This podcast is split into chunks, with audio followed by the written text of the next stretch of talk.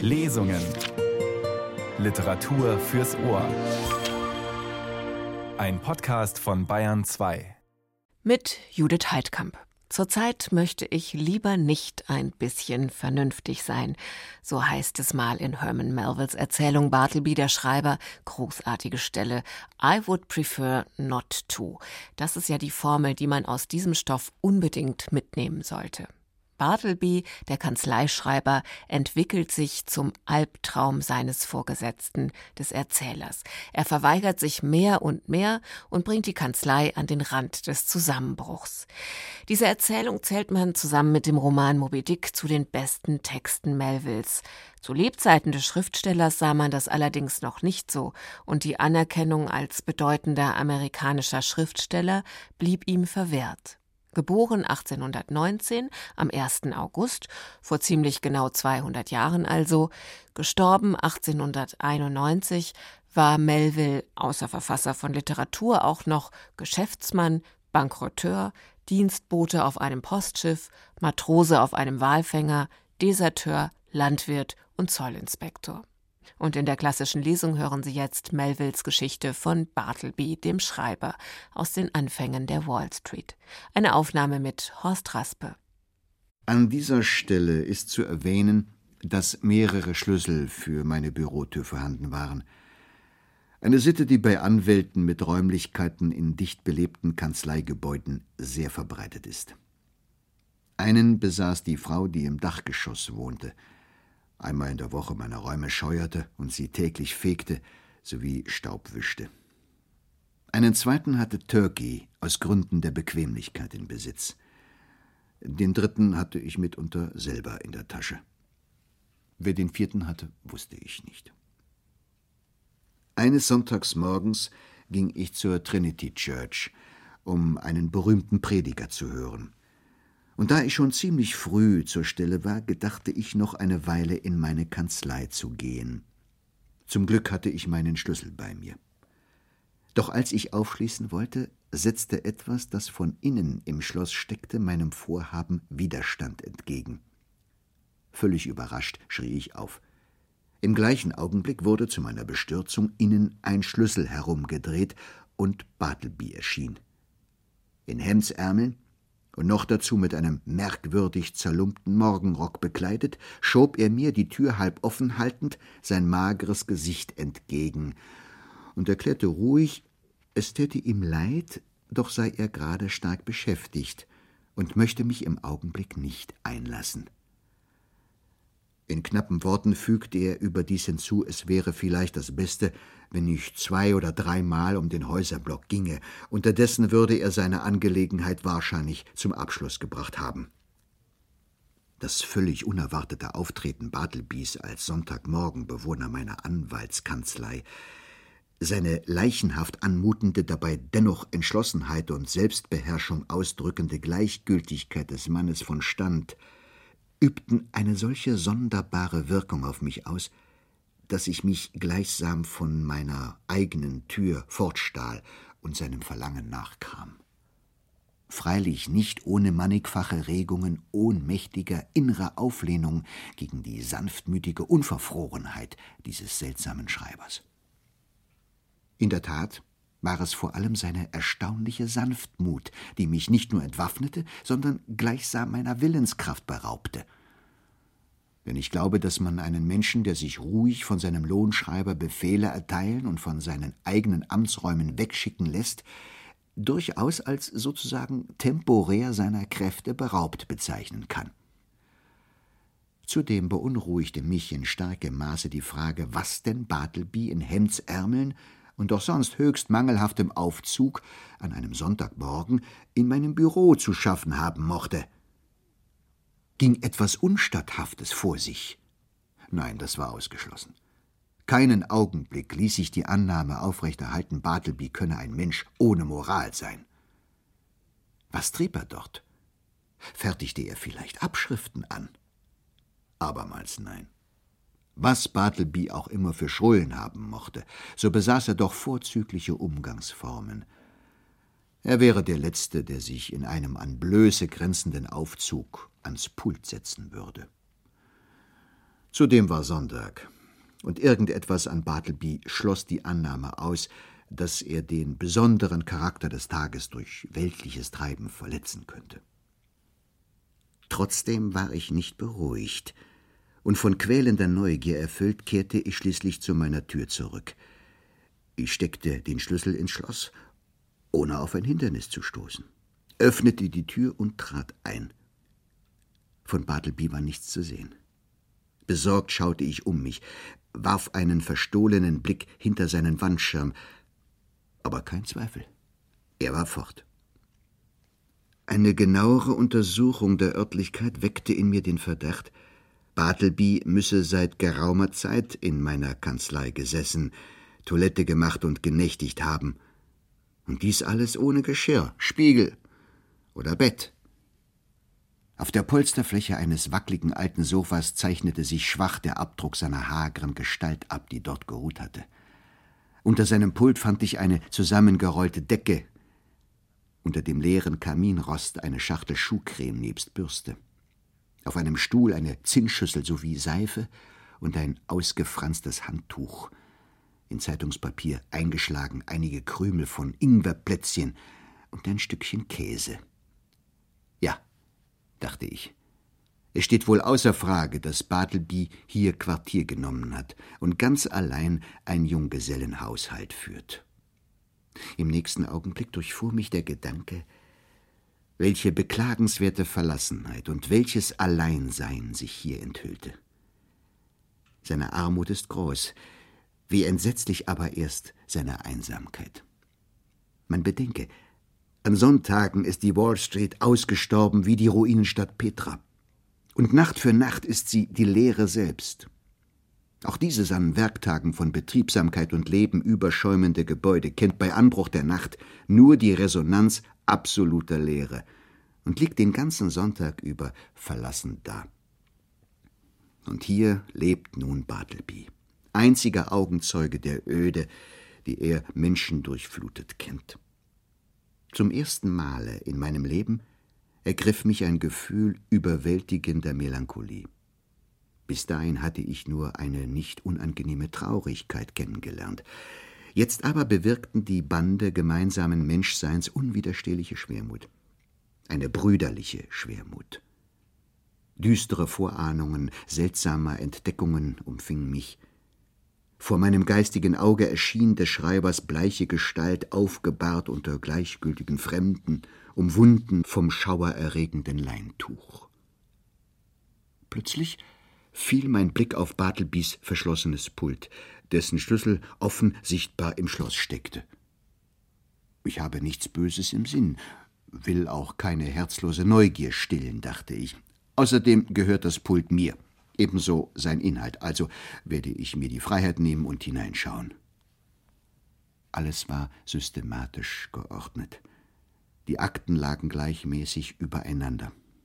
Die Zettelfächer waren tief. Ich räumte die Aktenbündel beiseite und fuhr tastend bis in die hintersten Winkel. Alsbald stieß ich auf etwas und zog es ans Licht. Es war ein altes, großes, buntes Taschentuch von erheblichem Gewicht und verknotet. Ich öffnete es und sah, es war eine Sparkasse. Ich rief mir nun all das Verschlossene, Unerklärliche ins Gedächtnis zurück, das ich an dem Manne wahrgenommen hatte. Ich dachte daran, dass er niemals sprach, es sei denn, um eine Antwort zu geben. Daran, dass ich ihn, obgleich er doch zuweilen reichlich Zeit hatte, niemals hatte lesen sehen, nicht einmal eine Zeitung daran, dass er oft lange am trüben Fenster hinter dem Wandschirm stand und hinausblickte auf die blinde Ziegelwand. Ich war ganz sicher, dass er niemals eine Imbissstube oder ein Gasthaus aufsuchte. Sein blasses Gesicht verriet deutlich, dass er niemals Bier wie Turkey oder auch nur Tee und Kaffee wie andere Leute trank. Nach allen Anzeichen sicher, dass er überhaupt nirgendwo hinging, ja nicht einmal einen Spaziergang unternahm es sei denn gerade in diesem Augenblick. Er stand fest, dass er es abgelehnt hatte, mir zu sagen, wer er sei, woher er komme oder ob er irgendwelche Verwandte auf der Welt habe. dass er trotz aller Hagerkeit und Blässe nie über Kränklichkeit Klage geführt hatte. Und vor allem erinnerte ich mich an einen bestimmten, unbewussten Ausdruck, farblosen, wie soll ich es bezeichnen, sagen wir, eines farblosen Stolzes oder vielmehr einer strengen Zurückhaltung, die er zur Schau trug und die mich regelrecht eingeschüchtert hatte, so dass ich seine Wunderlichkeiten ohne aufzubegehren hinnahm. Aus Furcht, ihn um Erledigung der kleinsten Nebensächlichkeit zu ersuchen, selbst wenn ich mir aufgrund seiner lang anhaltenden Regungslosigkeit sagen musste, dass er, den Blick auf die Mauer gerichtet, hinter seinem Wandschirm stehend, einem seiner Wachträume nachhing. Wie ich all dies so überdachte, und es mit der eben entdeckten Tatsache, dass er meine Kanzlei zu seinem Dauerquartier, seiner Heimstätte gemacht hatte, in Zusammenhang brachte und auch nicht seine krankhafte Launenhaftigkeit vergaß, indem ich also all dies im Geiste erwog, fühlte ich, wie praktische Überlegung in mir die Oberhand gewann. Meine ersten Empfindungen waren reine Schwermut und ehrliches Mitleid gewesen.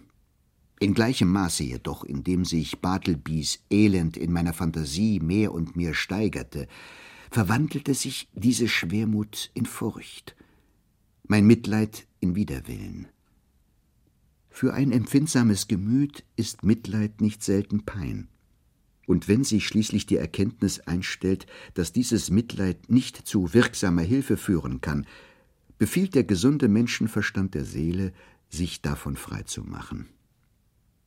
Was ich an diesem Morgen sah, brachte mich zu der Überzeugung, dass der Schreiber Opfer einer angeborenen und unheilbaren Krankheit war. Wohl konnte ich seinem Leib Almosen zukommen lassen, doch sein Leib bereitete ihm ja keine Schmerzen. Was litt, war seine Seele, und seine Seele war für mich unerreichbar. Mein Vorhaben, die Trinity Church aufzusuchen, führte ich an diesem Morgen nicht aus. Irgendwie schloss das, was ich gesehen hatte, einen Kirchenbesuch meinerseits für den Augenblick aus. Ich ging nach Hause und überlegte mir, was mit Bartleby zu geschehen habe. Zu guter Letzt fasste ich den folgenden Entschluss. Ich würde ihm am nächsten Morgen ruhig einige Fragen über seine Lebensgeschichte etc. stellen und, falls er es ablehnte, sie offen und rückhaltlos zu beantworten, und ich nahm an, er würde dies lieber nicht tun mögen, ihm einen 20-Dollarschein über den Betrag hinaus, den ich ihm noch schuldig sein mochte, geben und erklären, dass ich seiner Dienste nicht länger bedürfe, ihn aber, wenn es auf andere Weise geschehen könne, gern unterstützen wolle. Insbesondere sei ich, falls er in seinen Heimatort, wo immer dieser auch läge, zurückzukehren wünsche, gern bereit, die Ausgaben dafür mit zu bestreiten. Mir noch, sollte er nach erfolgter Heimkehr irgendwann der Hilfe bedürfen, so könne er bei einer diesbezüglichen Mitteilung stets auf eine Antwort rechnen. Der nächste Morgen kam. Bartleby, sagte ich, mit sanfter Stimme rief ich es hinter den Wandschirm. Keine Antwort. Bartleby, sagte ich in noch sanfterem Ton, kommen Sie her. Ich werde Sie um nichts ersuchen, was Sie lieber nicht tun möchten. Ich habe lediglich den Wunsch, mit Ihnen zu sprechen. Daraufhin kam er lautlos zum Vorschein. Wollen Sie mir sagen, wo Sie geboren sind, Bartleby? Ich möchte lieber nicht. Sind Sie gewillt, mir überhaupt etwas von sich zu erzählen? Ich möchte lieber nicht. Aber welchen plausiblen Grund kann es geben, der Sie daran hindert, mit mir zu sprechen? Ich bin Ihnen doch wohlgesonnen. Er sah mich nicht an, während ich sprach, sondern hielt den Blick fest auf meine Cicero-Büste gerichtet, die sich, da ich in diesem Augenblick saß, unmittelbar hinter mir etwa sechs Zoll oberhalb meines Kopfes befand. Wie lautet Ihre Antwort darauf, Bartleby? sagte ich, nachdem ich eine geraume Weile auf eine Entgegnung gewartet hatte. Die ganze Zeit über war sein Ausdruck starr geblieben. Nur um den blassen, schmal gewordenen Mund ging ein kaum wahrnehmbares Zucken. Ich möchte im Augenblick keine Antwort geben, sagte er und zog sich in seine Klause zurück. Wieder saß ich grübelnd da. Was sollte ich tun? Wenn ich mich auch durch sein Verhalten gedemütigt fühlte und das Büro mit dem Entschluss betreten hatte, ihn zu entlassen, so stand ich doch unter dem seltsamen Eindruck eines abergläubischen Gefühls, das mir verbot, mein Vorhaben auszuführen. Und mich einen Schurken hieß, würde ich mich unterstehen, ein einziges unfreundliches Wort gegen diesen einsamsten unter den Menschen vorzubringen. Schließlich zog ich meinen Stuhl ganz ungezwungen hinter seinen Wandschirm, setzte mich und sagte Also, Bartleby, es macht nichts, wenn Sie nichts aus Ihrem Leben erzählen wollen. Doch lassen Sie sich von mir als Freund nahelegen, sich so weit wie möglich an die Gepflogenheiten in diesem Büro zu halten. Sagen Sie doch, dass Sie morgen oder übermorgen bei der Durchsicht der Schriftstücke helfen wollen. Kurzum sagen Sie, dass Sie in den nächsten Tagen anfangen, ein bisschen vernünftig zu sein. So sagen Sie es doch, Bartleby. Zurzeit möchte ich lieber nicht ein bisschen vernünftig sein, antwortete er leise und bleich wie der Tod. In diesem Augenblick ging die Flügeltür auf und Nippers trat auf uns zu. Er schien an den Folgen einer ungewöhnlich schlechten Nachtruhe zu leiden, die er einer sich heftiger als sonst äußernden Indigestion zu verdanken hatte. Er hörte Bartlebys letzte Worte mit an. Möchte nicht, wie? knirschte Nippers und an mich gewandt, ich möchte ihn schon mögen, wenn ich Sie wäre, Sir, möchte ihn schon mögen. Ich wollte schon mein Möglichstes für ihn tun, diesen störrischen Maulesel. Was ist es denn bitte schön, was er nun schon wieder nicht tun möchte, Sir? Bartleby rührte kein Glied. Mr. Nippers, sagte ich, ich möchte, dass Sie sich einstweilen zurückziehen. Irgendwie hatte ich mir in letzter Zeit angewöhnt, bei jeder passenden und unpassenden Gelegenheit unbewusst die Worte möchte lieber zu gebrauchen. Und ich zitterte bei dem Gedanken, dass sich mein enger Kontakt zu dem Schreiber bereits, und zwar ernstlich, beeinträchtigend auf meinen Geist ausgewirkt haben könnte. Welche umfassendere und tiefergehende geistige Verwirrung mochte etwa noch daraus entstehen? Befürchtungen dieser Art waren nicht ohne Wirkung auf meinen Entschluss geblieben, unverzüglich Maßnahmen zu ergreifen. Als sich Nippers mit überaus saurer und verdrossener Miene entfernte, näherte sich höflich und ehrerbietig Turkey. Bei allem Respekt, Sir, sagte er, gestern habe ich so über unseren Bartleby nachgedacht, und ich glaube, wenn er nur jeden Tag einen Liter gutes Bier trinken möchte, so würde ihm das schon ganz schön aufhelfen und ermöglichen, bei der Durchsicht seiner Abschriften mitzuwirken. Sie gebrauchen diesen Ausdruck also auch schon, sagte ich leicht aufgebracht. Bei allem Respekt, Sir, welchen Ausdruck? fragte Turkey und zwängte sich respektvoll in den beengten Raum hinter dem Wandschirm, so dass ich gegen den Schreiber gedrängt wurde. Welchen Ausdruck, Sir? Ich möchte hier lieber allein gelassen werden, sagte Bartleby, als fühle er sich dadurch beleidigt, dass man ihn in seiner Einsamkeit bedrängte. Das ist der Ausdruck, Türke, sagte ich. Das ist er. Ach so, möchte lieber. Ein kurioser Ausdruck, gewiss. Ich selbst wende ihn nie an. Doch, Sir, wie ich soeben sagte, wenn ihr nur lieber. Turkey! unterbrach ich ihn. Sie entfernen sich jetzt bitte. Aber gewiss, wenn Sie möchten. Als er die Flügeltür öffnete, um sich zurückzuziehen, erhaschte Nippers an seinem Pult einen flüchtigen Blick von mir und fragte, ob ich ein bestimmtes Schriftstück auf blaues oder lieber auf weißes Papier kopiert haben möchte. Er legte nicht den mindesten boshaften Ton auf das Wort möchte. Es war klar, dass es ihm unbewusst von der Zunge gegangen war.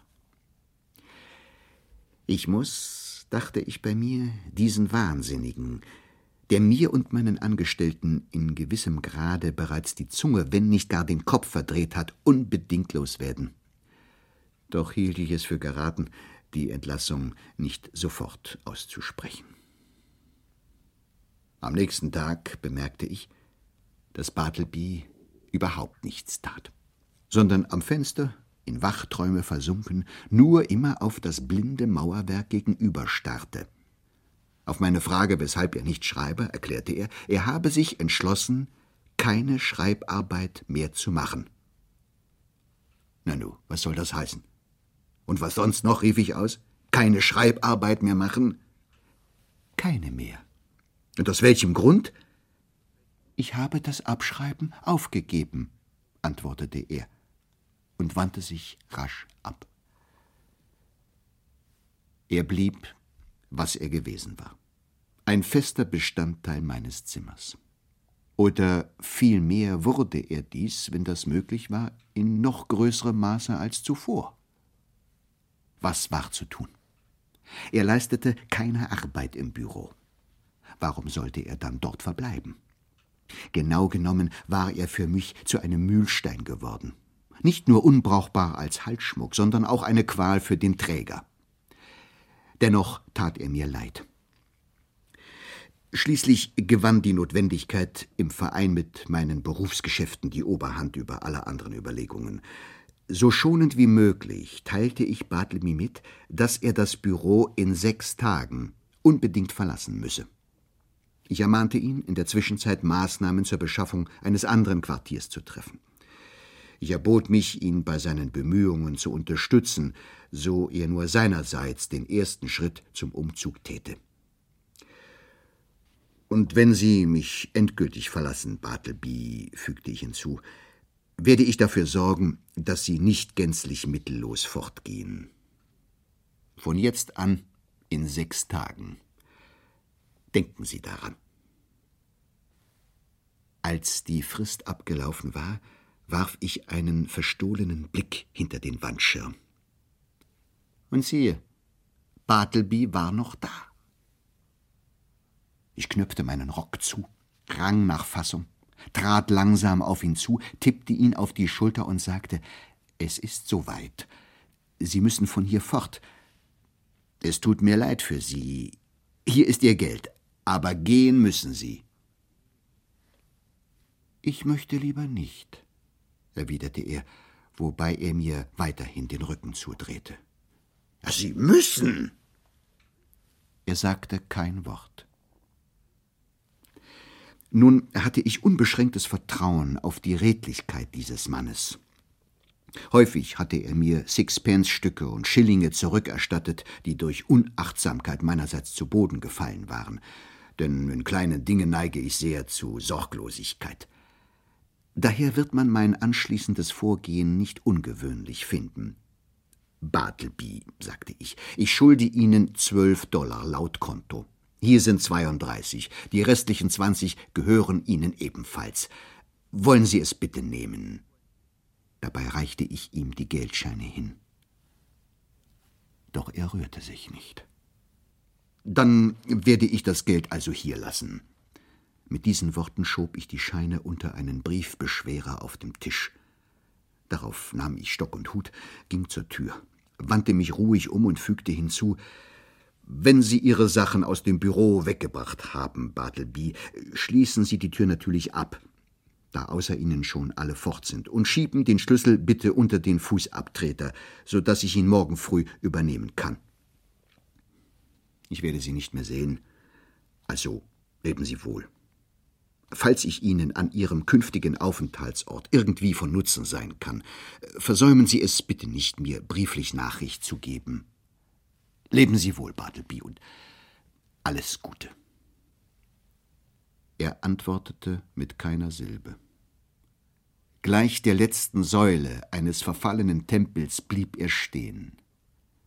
Stumm und einsam inmitten des Raumes, den nun alle anderen verlassen hatten. Gedankenvoll ging ich nach Hause. Schließlich siegte meine Eitelkeit über mein Mitleid. Ich konnte nicht umhin, mich gehörig zu loben, wie meisterlich ich es angestellt hatte, Bartleby loszuwerden. Ich sage meisterlich, und so muss es jedem unvoreingenommenen Betrachter erscheinen. Die Eleganz meines Vorgehens zeigte sich, wie mir schien, in seiner vollkommenen Ruhe. Und doch kamen mir, als ich am nächsten Morgen erwachte, Zweifel. Irgendwie waren die Nebelschwaden der Eitelkeit vom Schlaf vertrieben worden. Nach dem Frühstück ging ich in die Stadt und erwog in Gedanken das Für und Wider. Bald meinte ich, mein Vorgehen werde sich als kläglicher Misserfolg erweisen und Bartleby werde wie gewöhnlich leibhaftig in meiner Kanzlei anzutreffen sein. Dann wieder schien es mir sicher, dass ich seinen Platz leer vorfinden würde. So wurde ich in meiner Überzeugung immer wieder schwankend. Wie beabsichtigt, war ich früher als sonst vor meinem Büro angelangt. Ich lauschte einen Augenblick lang. Alles blieb still. Er musste fort sein. Ich drehte am Türknauf. Die Tür war abgeschlossen. Ja, mein Verfahren hatte Wunder gewirkt. Er musste fort sein. Eine gewisse Schwermut mischte sich jedoch in mein Hochgefühl. Es war mir fast leid um meinen glänzenden Erfolg. Ich tastete unter dem Abtreter nach dem Schlüssel, der von Bartleby dort für mich hinterlegt sein musste, als ich versehentlich mit dem Knie gegen die Türfüllung stieß, wobei ein Geräusch entstand, als werde angeklopft. Als Antwort drang von innen her eine Stimme zu mir. Jetzt nicht, ich bin gerade beschäftigt. Bartleby. Ich stand wie vom Donner gerührt. Nicht fort, murmelte ich schließlich. Doch wieder beugte ich mich jener fantastischen Macht, die der rätselhafte Schreiber auf mich ausübte, jenem Einfluss, dem ich mich allem Zorn zum Trotz nicht gänzlich entziehen konnte. Ich ging langsam die Treppe hinunter und auf die Straße hinaus. Während ich um den Häuserblock herumging, überlegte ich, was nun als erstes in dieser unerhörten, verworrenen Situation zu geschehen habe. Den Mann mit Gewalt hinauswerfen konnte ich nicht. Durch üble Schimpfworte würde er sich nicht vertreiben lassen. Die Polizei hinzuzuziehen, war mir ein unerfreulicher Gedanke. Und doch war auch nicht daran zu denken, ihn sich seines makaberen Triumphes über mich erfreuen zu lassen. Ich beschloss, mit ihm noch einmal über die Angelegenheit zu sprechen. Bartleby sagte ich die Kanzlei betretend mit einem Ausdruck der Ruhe und Strenge, ich bin ernstlich ungehalten. Ich bin unangenehm berührt. Ich hatte eine bessere Meinung von Ihnen. Ich bildete mir ein, Sie besäßen eine so vornehme Gesinnung, dass ein leiser Wink in einer heiklen Lage genügen würde. Kurz, ich ging von einer Voraussetzung aus. Aber anscheinend habe ich mich getäuscht. Nanu, fügte ich ehrlich überrascht hinzu, Sie haben ja noch nicht einmal das Geld angerührt. Und ich deutete auf die Stelle, an der ich es am Abend vorher hinterlassen hatte. Er gab keine Antwort. Wollen Sie nun von hier fortgehen oder nicht? verlangte ich in jäh aufsteigendem Zorn zu wissen und trat dicht an ihn heran. Ich möchte lieber nicht von hier fort, erwiderte er, wobei er das nicht leicht betonte. Was um alles in der Welt gibt Ihnen das Recht, hier zu bleiben? Zahlen Sie denn Miete? Kommen Sie für meine Steuern auf? Ist diese Kanzlei Ihr Eigentum? Er gab keine Antwort. Sind Sie bereit, ab sofort wieder zu schreiben? Sind Ihre Augen wieder in Ordnung? Können Sie heute Morgen einen kurzen Schriftsatz für mich kopieren oder bei der Durchsicht einiger Zeilen helfen oder zum Postamt gehen. Mit einem Wort, wollen Sie überhaupt etwas tun, um Ihre Weigerung, diese Räume zu verlassen, andeutungsweise zu rechtfertigen? Er wich stumm in seine Klause zurück. Ich war nunmehr so hochgradig verstimmt, dass ich es für dringend angezeigt hielt, mich im Augenblick weiterer Äußerungen zu enthalten. Ich legte mir zurecht, Bartleby werde im Laufe des Vormittags, und zwar zu einem Zeitpunkt, den er als angenehm empfinden würde, aus freien Stücken aus seiner Klause herauskommen und alsbald schnurstracks in Richtung Tür marschieren. Aber nein. Es wurde halb eins. Turkis Gesicht begann zu glühen. Er warf sein Tintenfass um und gebärdete sich auch sonst sehr laut. Nippers mäßigte sich zur Ruhe und Höflichkeit. Ginger Nut kaute geräuschvoll seinen Mittagsapfel, und Bartleby starrte weiterhin aus dem Fenster, in eine seiner tiefsten Mauerträumereien versunken. Wird man es mir glauben? Soll ich es überhaupt zugeben? An diesem Nachmittag verließ ich das Büro, ohne ein weiteres Wort an ihn gerichtet zu haben. Nun vergingen einige Tage, an denen ich, wenn gerade nichts zu tun war, ein wenig in Edwards Abhandlung über den Willen und in Prisleys über die Notwendigkeit las. Unter den gegebenen Umständen übten beide Bücher eine heilsame Wirkung auf mich aus. Allmählich gewann ich die Überzeugung, dass mir alle meine Sorgen bezüglich des Schreibers von Ewigkeit vorherbestimmt seien und dass Bartleby aus der geheimnisvollen Absicht einer allweisen Vorsehung heraus, die zu ergründen einem Sterblichen wie mir nicht anstand, bei mir einquartiert worden sei.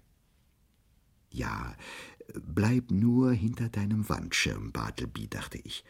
Ich werde dich nicht mehr verfolgen. Du bist harmlos und still wie jeder dieser alten Stühle.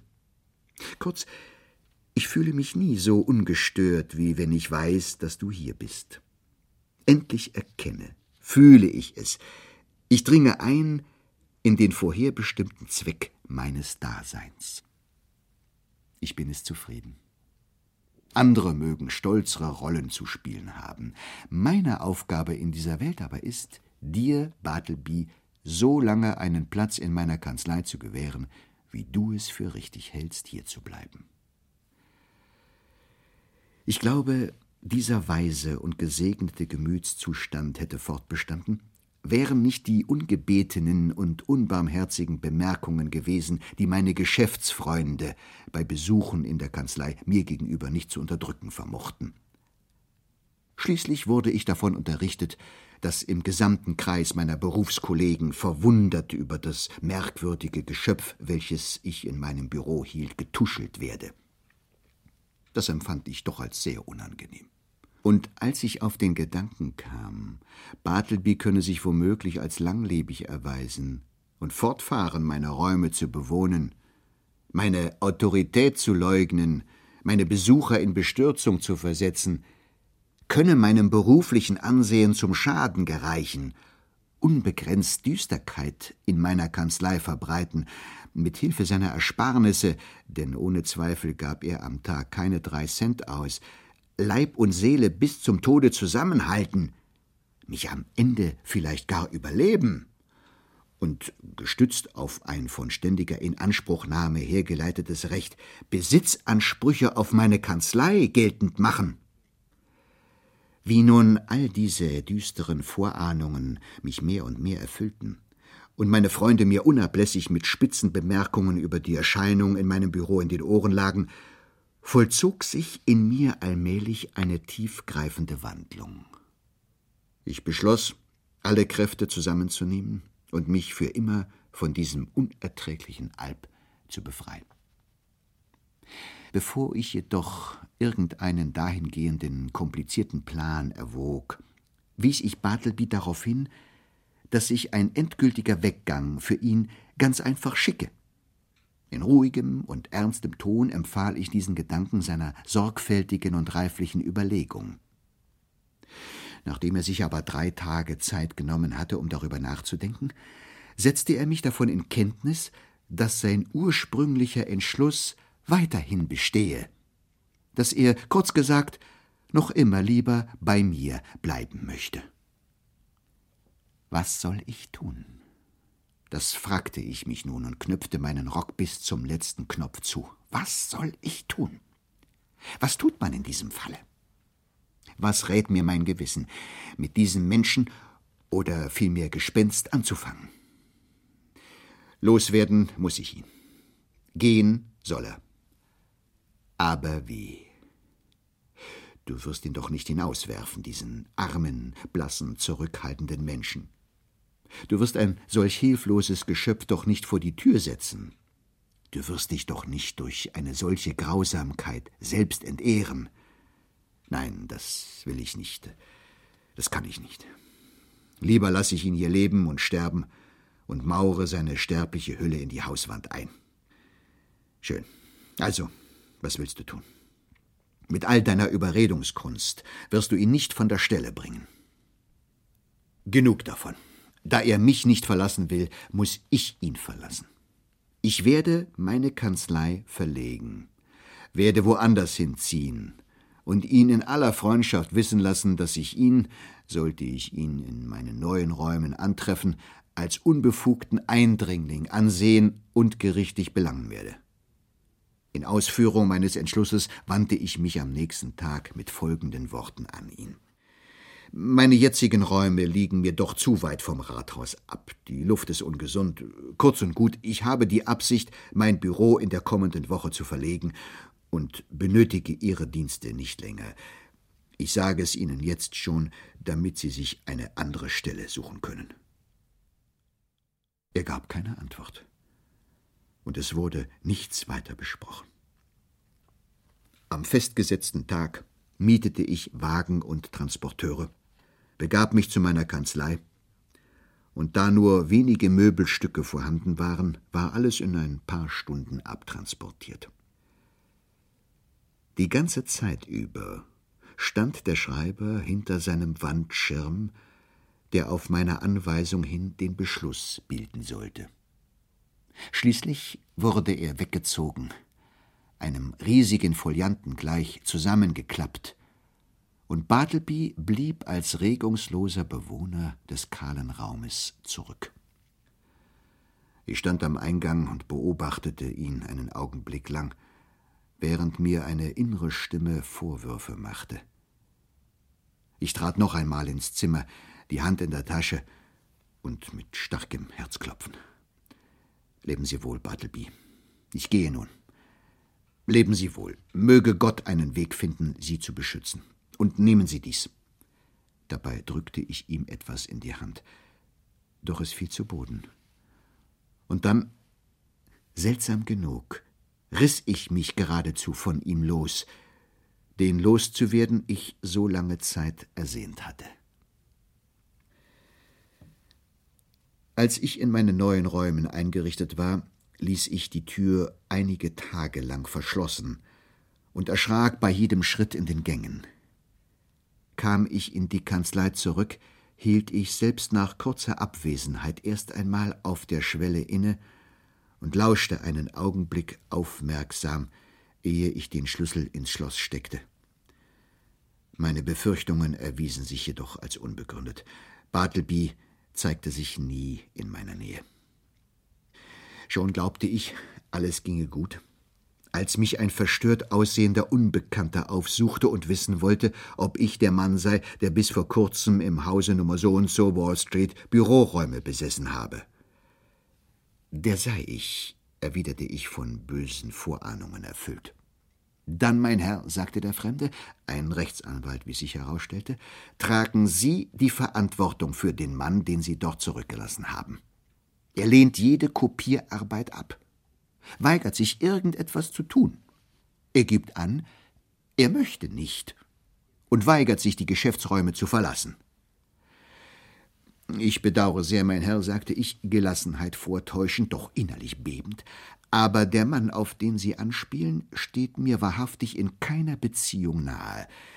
Er ist weder verwandt mit mir noch mein Lehrling, dass Sie mich als für ihn verantwortlich ansehen könnten. Im Namen der Barmherzigkeit, wer ist er denn? Von mir können Sie das gewiss nicht erfahren. Mir ist nichts über ihn bekannt. Früher war er bei mir als Kopist angestellt. Doch hat er seit geraumer Zeit nicht mehr für mich gearbeitet. Dann werde ich ihn also hinaussetzen lassen. Guten Morgen, mein Herr. Einige Tage verstrichen, in denen ich nichts mehr über die Angelegenheit hörte. Obgleich ich wiederholt den barmherzigen Drang verspürte, in meinem ehemaligen Büro vorzusprechen und den armen Bartleby zu besuchen, hielt mich doch eine gewisse Überempfindlichkeit, wogegen weiß ich nicht, davon ab. Was ihn angeht, So ist inzwischen alles vorüber, dachte ich schließlich, als mich im Verlauf einer weiteren Woche keine neue Nachricht erreichte. Doch als ich tags darauf zu meinem Büro kam, stieß ich auf mehrere Personen, die in höchster Erregung vor meiner Tür warteten. Das ist der Mann, da kommt er, rief der Vorderste, indem ich den Rechtsanwalt erkannte, der mich vor kurzem allein aufgesucht hatte. Sie müssen ihn wegbringen, Sir, und zwar sofort, rief ein zur Gruppe gehörender, wohlbeleibter Mann und trat auf mich zu. Ich wusste, es war der Besitzer des Hauses Nummer so und so Wall Street. Diese Herren, meine Mieter, halten das nicht länger aus. Herr B er deutete auf den Rechtsanwalt, hat ihn aus seinem Büro hinausgeworfen, und nun belästigt er hartnäckig das ganze Haus. Tagsüber hockt er auf den Treppengeländern, und des Nachts schläft er in der Eingangshalle.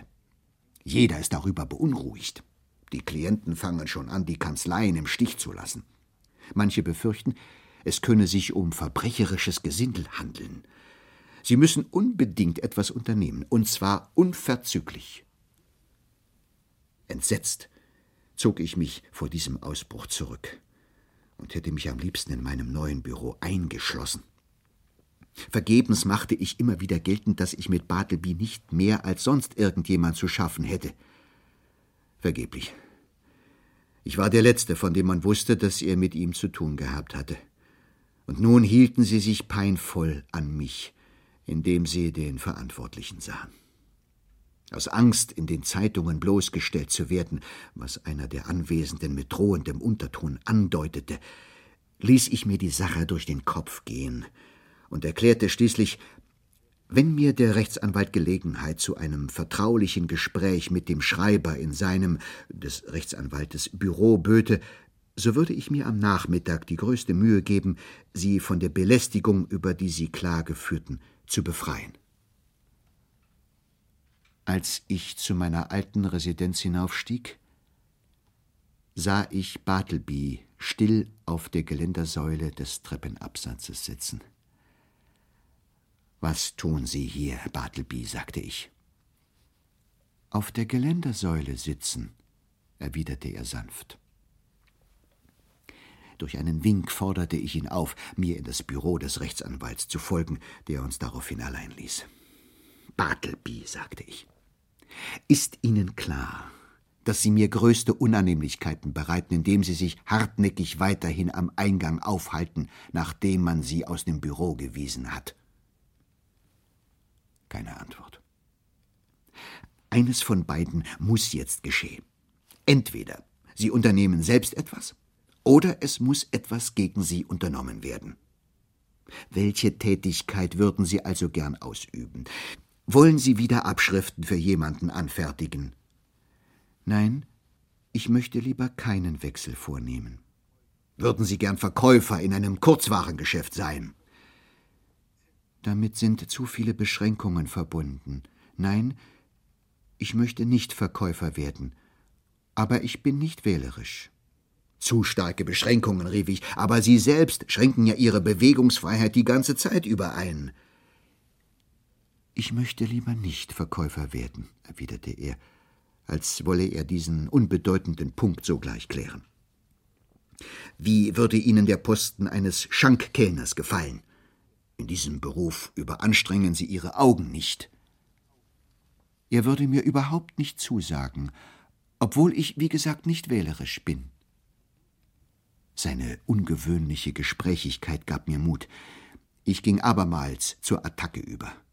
Na schön, aber hätten Sie Lust, über Land zu reisen und für Kaufleute Rechnungsbeträge einzuziehen, das würde Ihre Gesundheit festigen. Nein, ich möchte lieber etwas anderes tun. Wie wäre es dann, als Gesellschafter nach Europa zu fahren und irgendeinem jungen Mann als Unterhalter und Betreuer zu dienen? Wie würde Ihnen das gefallen? Überhaupt nicht. Es kommt mir nicht so vor, als gäbe es dabei etwas Dauerhaftes. Ich bin gern sesshaft, aber ich bin nicht wählerisch. Bartleby, sagte ich so freundlich, wie es mir in dieser innervierenden Lage gelang, wollen Sie jetzt mit mir nach Hause gehen? Nicht in mein Büro, sondern in meine Wohnung und dort bleiben, bis wir uns in aller Ruhe für eine Ihnen passende Regelung entschieden haben. Nun kommen Sie schon, wir wollen jetzt gehen, auf der Stelle, jetzt. Nein, im Augenblick möchte ich lieber gar keinen Wechsel vornehmen. Ich gab keine Antwort, sondern stürzte jedermann durch die Plötzlichkeit und Schnelligkeit meiner Flucht mit Erfolg aus dem Wege gehend aus dem Gebäude lief die Wall Street in Richtung Broadway hinauf, schwang mich in den erstbesten Pferdeomnibus und war bald jeder Verfolgung entrückt. Meine Furcht, von dem erzürnten Hauswirt und seinen aufgebrachten Mietern abermals aufgespürt zu werden, war so groß, dass ich Nippers einige Tage lang mit der Wahrnehmung meiner Geschäfte betraute und mit meiner Kutsche durch den oberen Teil der Stadt und die Vororte fuhr.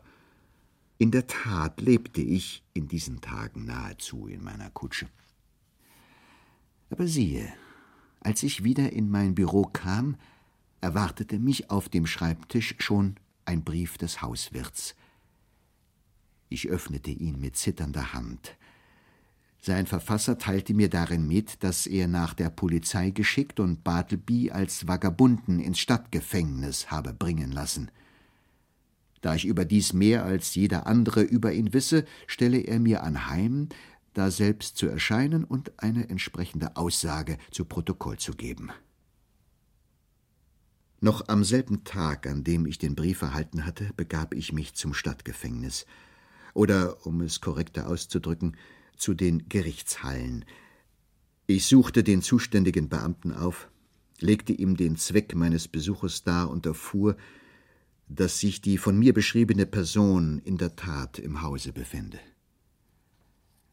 Da Bartleby unter keiner entehrenden Anklage stand und sich in jeder Beziehung absolut friedlich und ungefährlich erwies, hatte man ihm gestattet, sich frei und ungehindert innerhalb des Gefängnisses zu bewegen, besonders in dessen mauerumschlossenen, grasbewachsenen Höfen.